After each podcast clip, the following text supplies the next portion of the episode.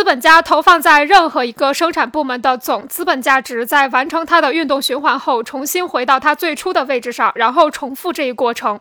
在 G 点点点 G 票中，G 票是新的货币资本形式，它要重新开始通过包括资本再生产过程或价值增值过程在内的形式转化。在 P 点点点 P 中，后者的 P 是生产处于生产要素上的资本形式，它是形成资本新循环的前提。资本的循环不是一次孤立的行为，而是周期性的循环运动过程。这种资本运动叫做资本的周转。这种周转的持续时间由资本的生产时间和资本的流通时间之和决定。因此，资本的周转时间包含了总资本价值从一个循环周期到下一个循环周期的间隔时间。包含了同一资本价值的增值过程或生产过程更新重复的时间。不同的部门、企业资本的周转时间也各不相同。为了方便考察，必须统一计量单位。正如工作日是劳动力的自然计量单位一样，年也是资本周转的自然计量单位。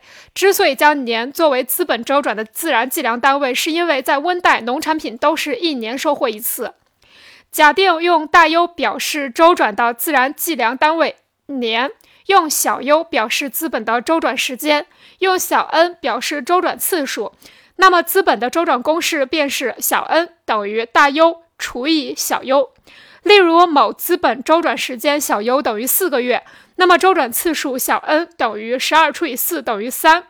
就是说，资本在一年中周转了三次。如果周转时间小 u 等于六个月，那么周转次数 n 等于十二除以六等于二次。即资本在一年内只周转了两次。对资本家而言，资本的周转时间就是他实现预付资本增值的时间。资本周转的时间越短。一年内周转的次数就越多，资本家预付资本增值的次数也就越多。反之，周转时间越长，周转次数越少，预付资本增值的次数也就越少。